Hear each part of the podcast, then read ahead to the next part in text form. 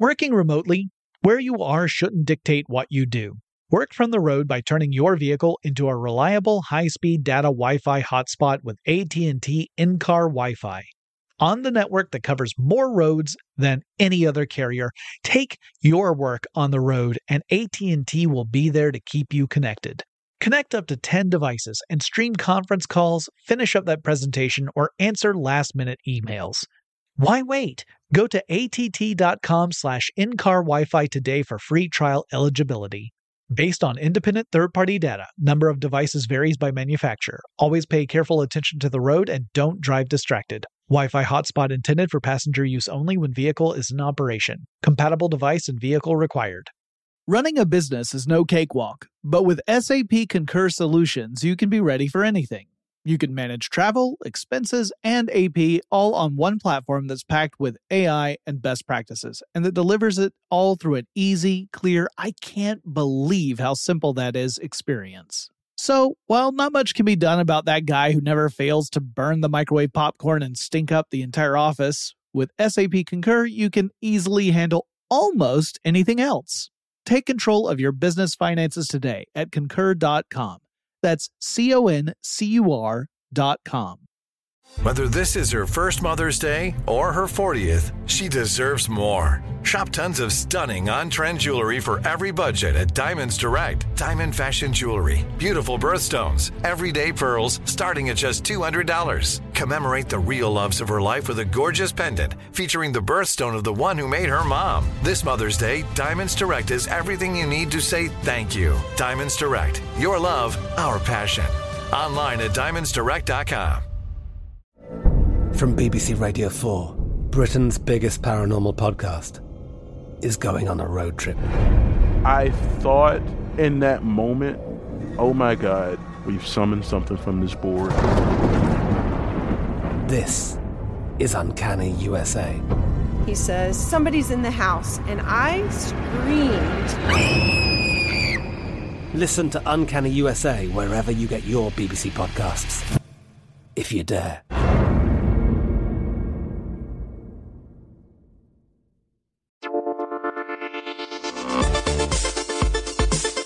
Touch with technology with Tech Stuff from HowStuffWorks.com.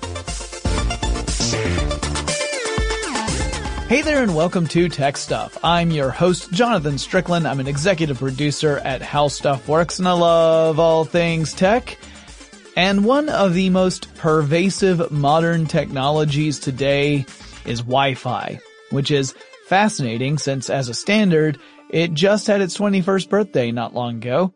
The original Wi-Fi standard was released in 1997, but the development of Wi-Fi stretches back further than that, and I thought it might be interesting to trace that history and get to know more about the tech that lets us set up a local coffee shop situation, you know, to catch up on emails. How, how did that come to pass? And how does it actually work? Well, decades before there was a Wi-Fi standard, there was AlohaNet. Back in the late 1960s, computer scientists and students at the University of Hawaii were trying to come up with a way that would let students on the various Hawaiian islands communicate with the mainframe computer on the Oahu campus at the university. Their work was concurrent with the work of BBN, a company that was working on ARPANET. And ARPANET, you may remember, was the predecessor to the internet. Uh, the purpose of ARPANET was to find out ways to connect remote computers together, uh, remote computers that were working on different computer architectures and have a way that they could meaningfully communicate with each other. Well, this was happening around the same time. Now, one thing the group wanted to do was take advantage of a special way to send data between computers called packet switching. MIT had developed packet switching back in 1965, so it was still a relatively new technology when the folks over at the University of Hawaii decided to try and create their own Aloha Net. So what exactly is packet switching? And why is it so important in how networks send information? Well, let's say you want to transfer a large file from one computer to another, a really big one. Let's say that it's maybe several gigabytes in size, which today is a pretty big file. Back in the days of 1970, that would have been an unimaginably huge file, but let's stick with it. Now let's say you're trying to send that file over a network. The bandwidth of that network might limit how large a file you'd be able to send. In other words, your connections, your routers, your switches, your buses, if they have a limit on how much information can pass through at one time, that might mean that you can't send that file. It's just too big to fit through the pipes. If you want to have a, a kind of a poor analogy, but a, a physical analogy, imagine that you have a very narrow road and you're driving a really wide truck. And your really wide truck is actually too wide for the narrow road. Well, looks like you're gonna have to find another way to get your truck to the other side of that road. That's kind of what I'm talking about here. So packet switching was a way to make this more manageable, to allow files to transfer across a network in a way that did not overly stress the infrastructure. Essentially, packet switching works by dividing files up into chunks of data called packets. You can think of them as like envelopes that have letters inside of them, and each letter is part of a file that you're sending across the internet. Packets contain a little extra information in them in addition to the file itself. That information includes data about the computer that was sending the file, the computer that's supposed to receive the file, so kind of like the return address and the send address, those two things would be included. And also how that particular chunk of data fits in with the rest of the information that's being sent. So you can also think of it as sort of like instructions on how to put a puzzle back together. So if I, I go with the mail analogy, as in like postal mail, every single piece of information is a piece of a puzzle. And with that piece of a puzzle, I include a little bit of instructions about where that piece fits. I might say, this piece is the bottom right corner of the puzzle. And then the envelope has the address that I'm sending from and the address I'm sending to. Well, that's kind of like a packet of data. In packet switching, you send these smaller, more manageable chunks of data across a network. The chunks may or may not follow the same pathway to get to their destination. They may not all go through the exact same nodes across the internet. The neat thing is they can all split up and take different pathways. And typically you have duplicate packets journeying to the destination to help ensure that the full file arrives where it needs to go. Otherwise the file will be corrupt because it will be missing a piece of the puzzle. Once the packets get to the right computer, they get reassembled into whatever the original file was, whether it's a text file, an image, video, whatever it might be.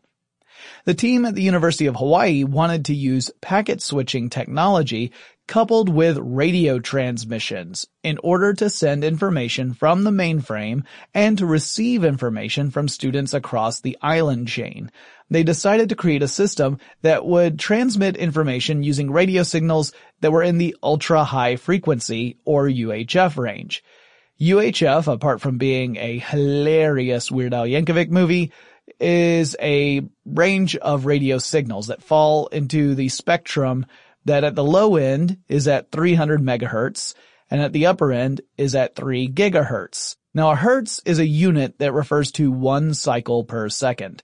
I've talked about this recently, but it's always good to go over this again. Now imagine that a radio wave is a long sine wave with smooth, even peaks and valleys and they just repeat over and over and over again. Now, if you were to take an arbitrary point, such as the peak of the wave, and measure it to the next peak over, you would have one wavelength of that radio wave.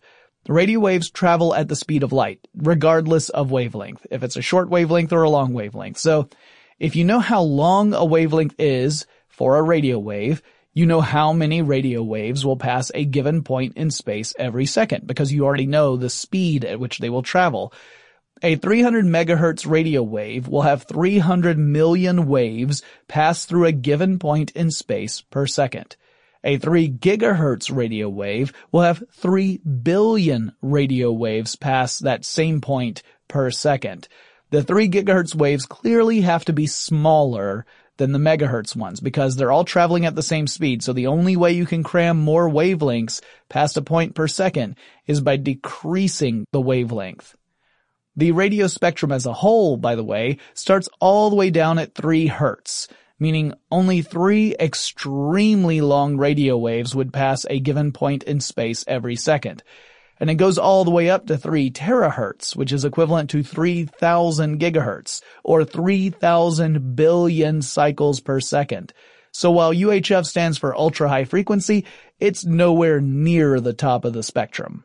AlohaNet relied on two such frequencies in the UHF range. One frequency was used for outgoing signals from the mainframe to the other computers, so the main computer would send signals out over one frequency to students, but the other frequency was used by the other computers to send messages back to the mainframe. So the students' machines would use a different frequency. So you had kind of two channels in a way. You had the outgoing and the incoming.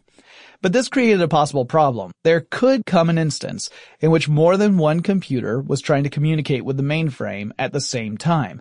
And when that happened, the signals were said to quote unquote collide with one another.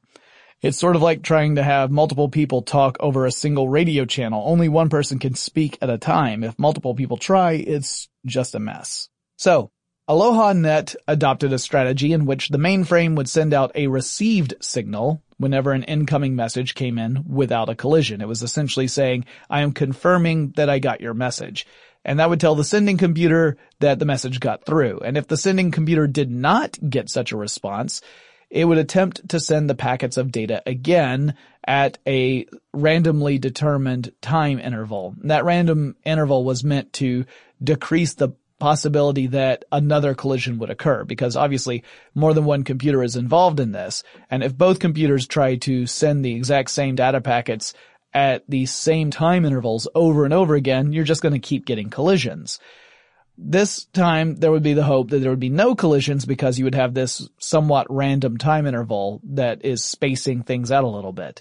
Now in its original configuration, AlohaNet was not terribly efficient. It had a throughput rate of just 18%, and most of the bandwidth went unused. And so the team needed to come up with a fix. First, they tried the old time sharing route. Time sharing is when you have several terminals connected to a centralized computer. The computer can only work on one set of instructions at a time. And so users have to wait a turn to access the computer's processing power and memory and etc. But computers work really fast. And so frequently it would feel like you were working on a mainframe in real time at the same time as everybody else. Though in fact the computer is actually rushing to complete one set of instructions before starting on the next one. The problem with time sharing over a radio network was that the computers had to follow a schedule of when they could send packets. So if it wasn't their time to send a packet, they had to wait. And so it meant that there were wasted cycles, since sometimes the computer had nothing to send, and so those scheduled transmission times would go unused. However, this did increase the throughput rate for AlohaNet, so it improved things a little bit. The team decided to try a different approach to improve the system further, and they designed instructions so that client machines, the ones that are sending requests to the centralized computer, would monitor the traffic on the radio channel to determine when the channel was free. So essentially they're listening for the quiet spots. And then the client machine would send packets over that radio channel. The packets were actually smaller at this point too, which would allow for more gaps between packets and that would allow other computers to slip other packets in. So while the messages appear to be consistent and continuous, in fact, it's a bunch of tiny little puzzle pieces, and occasionally there's enough of a gap for other puzzle pieces to sneak in, and the centralized computer would just sort everything based upon the meta information on the packets. This approach got the name Carrier Sense Multiple Access, or CSMA. The system continued to monitor collisions as well, so its full name was CSMA-CD, or Carrier Sense Multiple Access with Collision Detection. Now, I've got more to say about the evolution toward Wi-Fi, but before I go further, let's take a quick break to thank our sponsor. Running a business is no cakewalk. There is a ton to keep track of. Employees to keep happy, spending to control, travel to plan, and on top of it all, nobody knows exactly what the future holds. Your finance team always has to be ready to change. But with SAP Concur Solutions, you can be ready for anything. You can manage travel, expenses, and AP all on one platform that's packed with AI and best practices, and that delivers it all through an easy, clear, I can't believe how simple that is experience. and you can finally say goodbye to the costly mistakes and risks that come from manual work and spreadsheets. So, while not much can be done about that guy who never fails to burn the microwave popcorn and stink up the entire office, with SAP Concur, you can easily handle almost anything else. Take control of your business finances today at concur.com. That's C O N C U R dot com. Working remotely, where you are shouldn't dictate what you do. Work from the road by turning your vehicle into a reliable high-speed data Wi-Fi hotspot with AT&T in-car Wi-Fi. On the network that covers more roads than any other carrier, take your work on the road and AT&T will be there to keep you connected. Connect up to 10 devices and stream conference calls, finish up that presentation, or answer last-minute emails. Why wait? Go to att.com slash in-car Wi-Fi today for free trial eligibility. Based on independent third-party data, number of devices varies by manufacturer. Always pay careful attention to the road and don't drive distracted. Wi-Fi hotspot intended for passenger use only when vehicle is in operation. Compatible device and vehicle required. From BBC Radio 4, Britain's biggest paranormal podcast is going on a road trip.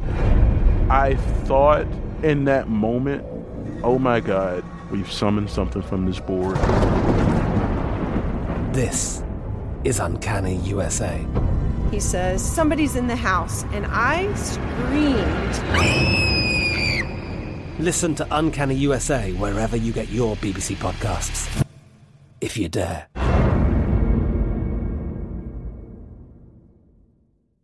Today, I'm going to give you some straightforward advice on how to deal with naughty kids. How about instead of timeouts, time ins? Time for you to start paying some bills. I'm JB Smoove, and that was a full episode of my new podcast, Straightforward, inspired by guaranteed straightforward pricing from AT&T Fiber. Get what you want without the complicated. AT&T Fiber, live like a gigillionaire. Available wherever you get your podcast. Limited availability in select areas. Visit AT&T.com slash hypergig for details.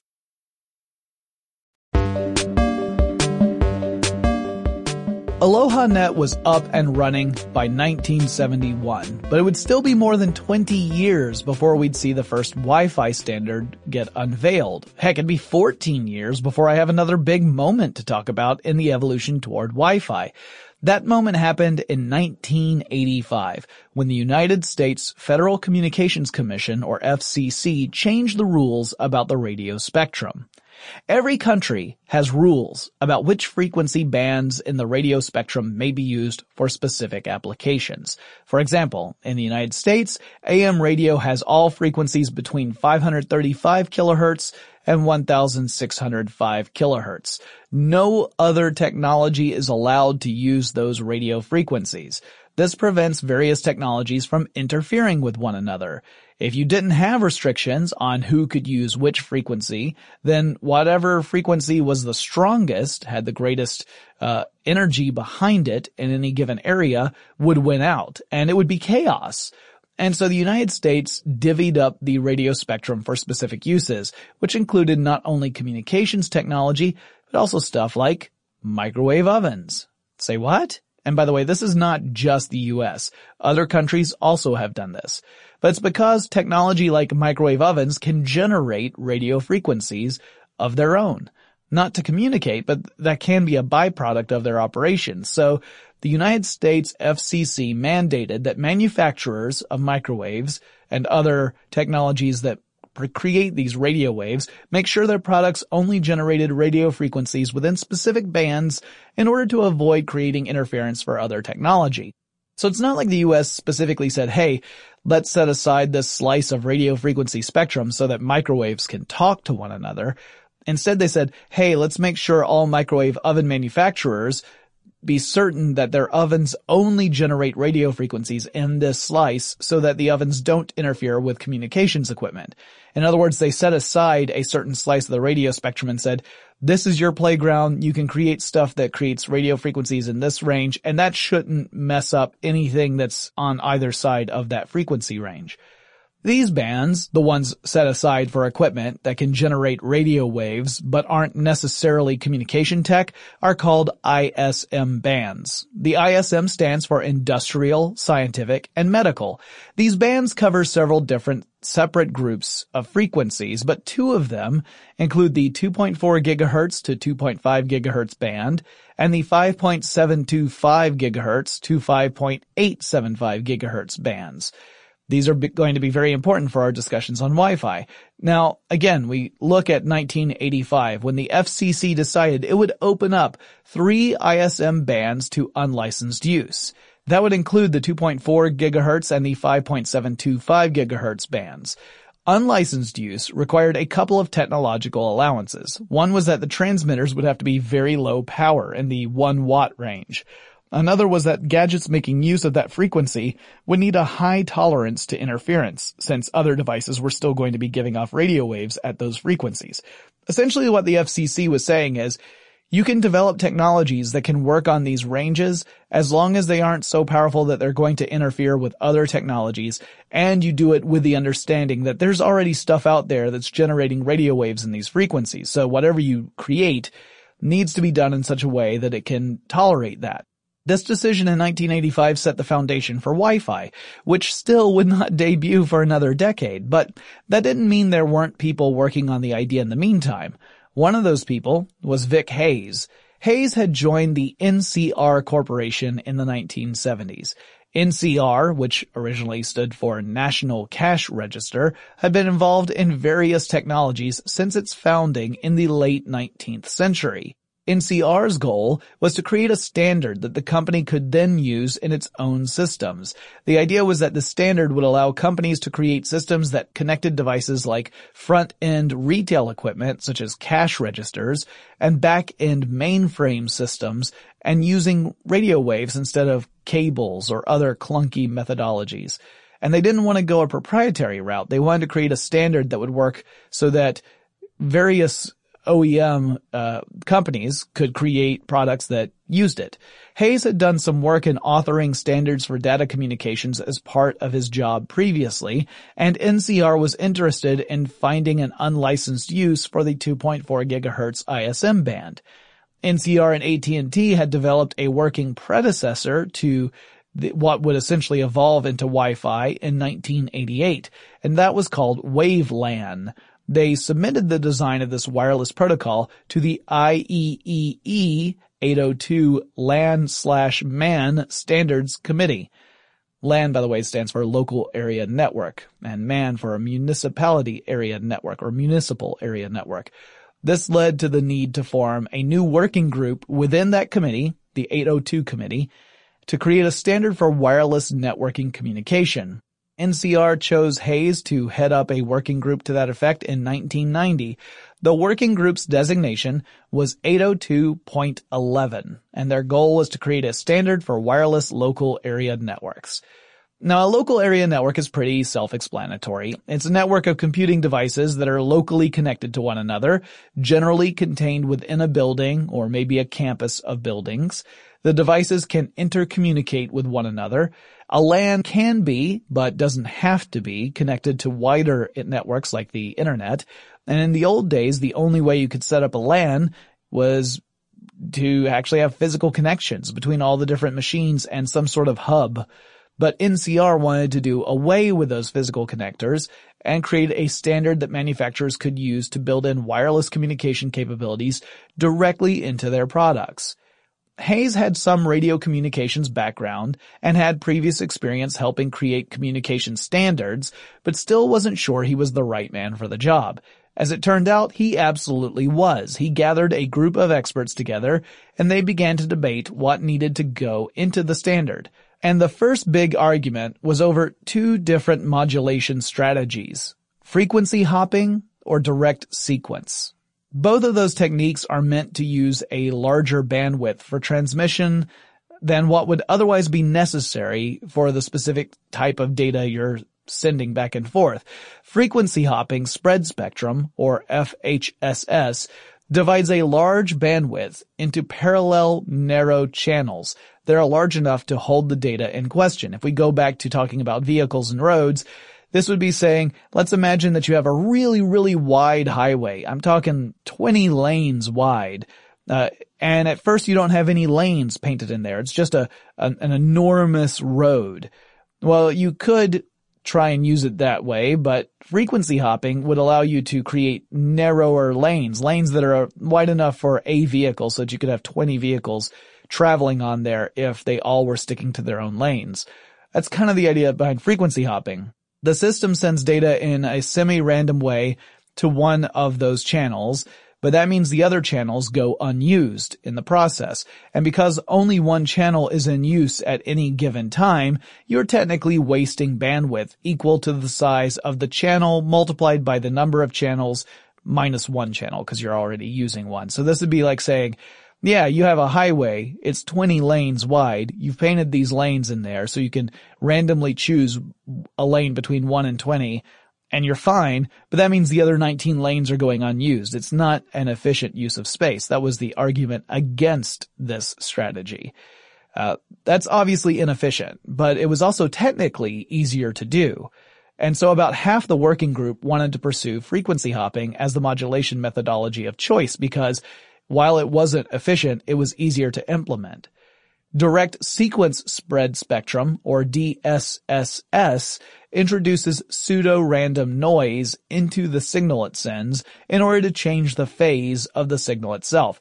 This creates the digital equivalent of static. It would seem to be meaningless information when you received it, but if you knew which pseudo-random sequence was used to create the phase shift, you could reverse that whole process. You could despread the static and extract the meaningful information out of it. DSSS is more challenging to implement than FHSS, but it also is more robust. And so the other half of the group wanted to follow that idea. Both of those methodologies would allow for multiple devices to communicate across a band of frequencies without interfering with one another. And the IEEE rules stated that in order to adopt a strategy, you had to secure the support of at least 75% of the working group. But each method had about 50% of the support. The only solution was to create a system that could support both modulation strategies, and so that's what the group decided to do. I'll wrap up the history of Wi-Fi and give a lowdown on what the different variations mean in just a second, but first, let's take another quick break to thank our sponsor. Running a business is no cakewalk. There is a ton to keep track of. Employees to keep happy, spending to control, travel to plan, and on top of it all, nobody knows exactly what the future holds. Your finance team always has to be ready to change. But with SAP Concur Solutions, you can be ready for anything. You can manage travel, expenses, and AP all on one platform that's packed with AI and best practices, and that delivers it all through an easy, clear, I can't believe how simple that is experience and you can finally say goodbye to the costly mistakes and risks that come from manual work and spreadsheets. So, while not much can be done about that guy who never fails to burn the microwave popcorn and stink up the entire office, with SAP Concur, you can easily handle almost anything else. Take control of your business finances today at concur.com. That's C O N C U R.com. Working remotely, where you are shouldn't dictate what you do. Work from the road by turning your vehicle into a reliable high-speed data Wi-Fi hotspot with AT&T in-car Wi-Fi. On the network that covers more roads than any other carrier, take your work on the road and AT&T will be there to keep you connected. Connect up to 10 devices and stream conference calls, finish up that presentation, or answer last-minute emails. Why wait? Go to att.com slash in-car Wi-Fi today for free trial eligibility. Based on independent third party data, number of devices varies by manufacturer. Always pay careful attention to the road and don't drive distracted. Wi Fi hotspot intended for passenger use only when vehicle is in operation. Compatible device and vehicle required. I'm Katya Adler, host of The Global Story. Over the last 25 years, I've covered conflicts in the Middle East, political and economic crises in Europe, drug cartels in Mexico. Now I'm covering the stories behind the news all over the world in conversation with those who break it. Join me Monday to Friday to find out what's happening, why, and what it all means. Follow the global story from the BBC wherever you listen to podcasts.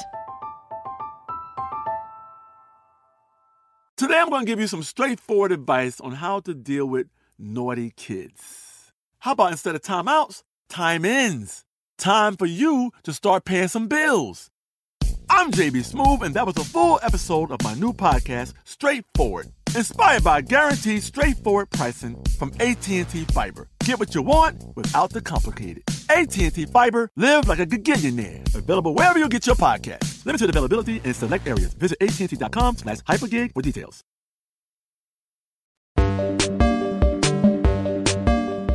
While the working group began to hash out the standards that would become fundamental to Wi-Fi, a group of engineers, astronauts, and astronomers were developing a technique that would become just as important.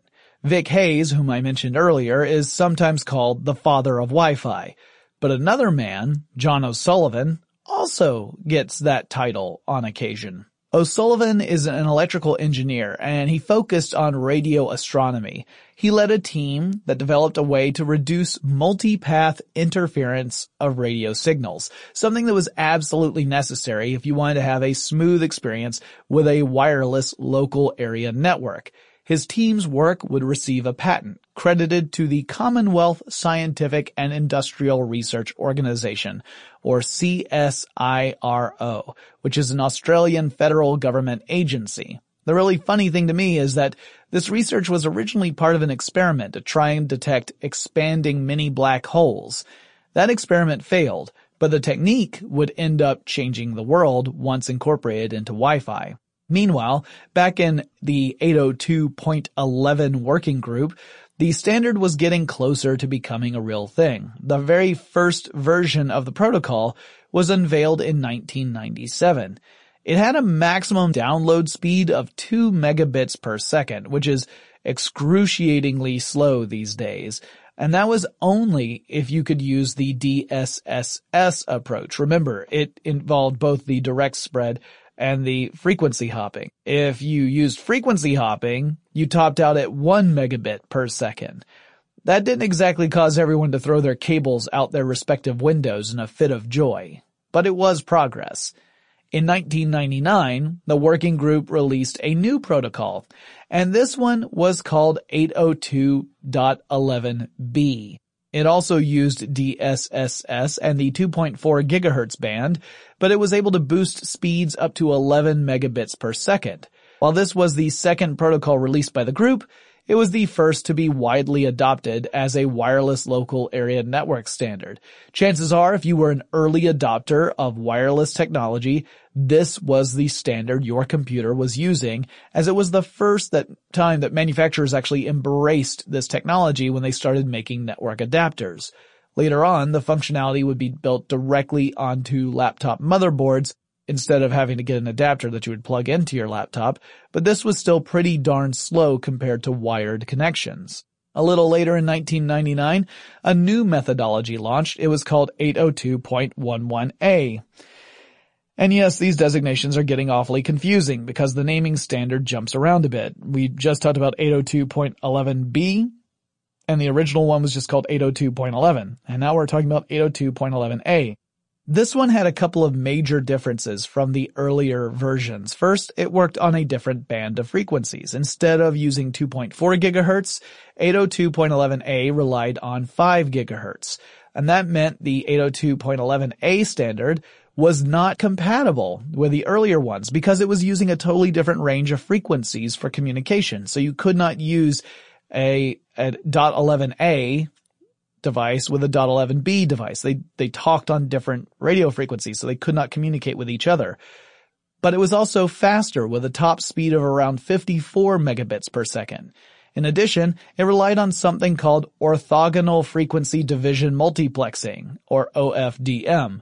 Now this is a way to encode data across multiple carrier frequencies, and Maybe someday I'll try to tackle that concept in a full episode, but it gets super technical, so I'm going to leave it for now because I'm running out of time and we still have a couple of versions of Wi-Fi we have to touch upon. The next one is 802.11G. That standard debuted in 2003 and it uses the 2.4 gigahertz radio band, so back to 2.4. But like 802.11a, it also used OFDM. And that would give 0.11g a max speed of 54 megabits per second. And because it communicates on the 2.4 gigahertz range, it is compatible with 802.11b. And so a lot of the equipment you could buy, such as a wireless router, would have the designation of 802.11b slash G, meaning it could operate across both standards. Also, you should know that communication can only go as fast as the slowest component involved in the communication. So if you had an 802.11b device communicating with an 802.11g device, you could only hit speeds of up to 11 megabits per second because that was the top speed limit for B. So it's kind of like a, a chain is only as strong as its weakest link. The connections are only as fast as their slowest point. In 2009, we got 802.11n. This standard allowed for the use of multiple antennas when transmitting information, which increased speeds up to 450 megabits per second. What's more, the 11N standard could operate across both 2.4 and 5 gigahertz bands, meaning it could also communicate with all the older standards like 802.11b slash G and 802.11a. Then, in 2012, we got 802.11 AC. And yes, I am crying. Thanks for asking. This standard operates in the 5 gigahertz range and has transfer speeds in the gigabit realm, which is wicked fast. It's also really useful if you've got a lot of machines connected within that single wireless LAN, because you've got a lot of bandwidth to play with. Now, at CES 2018, some companies showed off devices that are using a new version of Wi-Fi that has not yet had an official release. It's called 802.11ax, and the devices at CES were reported to have a top data transmission speed of 11 gigabits per second, which is really wicked fast. It can operate in both the 2.4 and 5 gigahertz bands, and it should launch sometime in 2019 officially. Now there are other versions of the Wi-Fi standard that don't use the 2.4 or 5 gigahertz ranges. They tend to be for other types of technologies than mobile devices and computers. They could be for something like an in-vehicle network, for example. And I didn't cover them because you're not likely to work with them yourself in an average setting. But I hope this gives you a little more information about Wi-Fi. Maybe in a, a future episode, I'll dive into deeper detail of exactly how Wi-Fi works, but you have a general idea. It's all about radio frequencies, mostly in the 2.4 gigahertz or 5 gigahertz, 5.725 gigahertz range to be specific and that it involves various modulation techniques so that multiple devices can communicate with a centralized router or hub in order to send information with to each other and also to the internet at large. So it's been a very useful technology, one that has transformed our world in meaningful and uh, difficult to anticipate ways. And I suspect the that will continue to be the case. In fact, we may even see wireless technologies supersede wired ones to the point where people who are using high speed connections for their jobs or for stuff like uh, high end gaming will choose to go wireless rather than wired because we may eventually get to the point where it's just faster. It's just less latency, higher data throughput rates. If that happens, it's really a game changer. I hope you guys enjoyed this episode. If you have any requests for future topics I should cover here on Tech Stuff, whether it's a technology, maybe it's a person in technology, maybe it's a company, or maybe there's someone you would like me to interview or have on as a guest host, let me know. Send me an email. The address is techstuff at howstuffworks.com or drop me a line on Facebook or Twitter. The handle at both of those is techstuff, HSW. Don't forget to follow us on Instagram and I'll talk to you again really soon.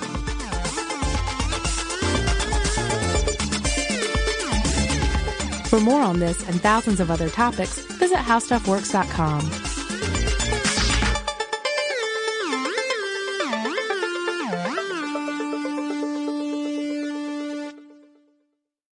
Running a business is no cakewalk, but with SAP Concur Solutions, you can be ready for anything.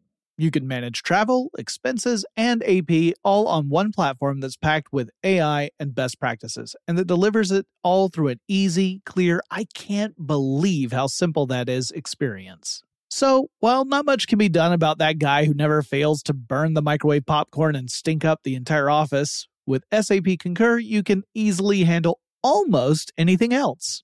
Take control of your business finances today at concur.com. That's C O N C U R dot com. From BBC Radio 4, Britain's biggest paranormal podcast is going on a road trip. I thought in that moment, oh my God, we've summoned something from this board. This is Uncanny USA. He says, Somebody's in the house. And I screamed. Listen to Uncanny USA wherever you get your BBC podcasts, if you dare.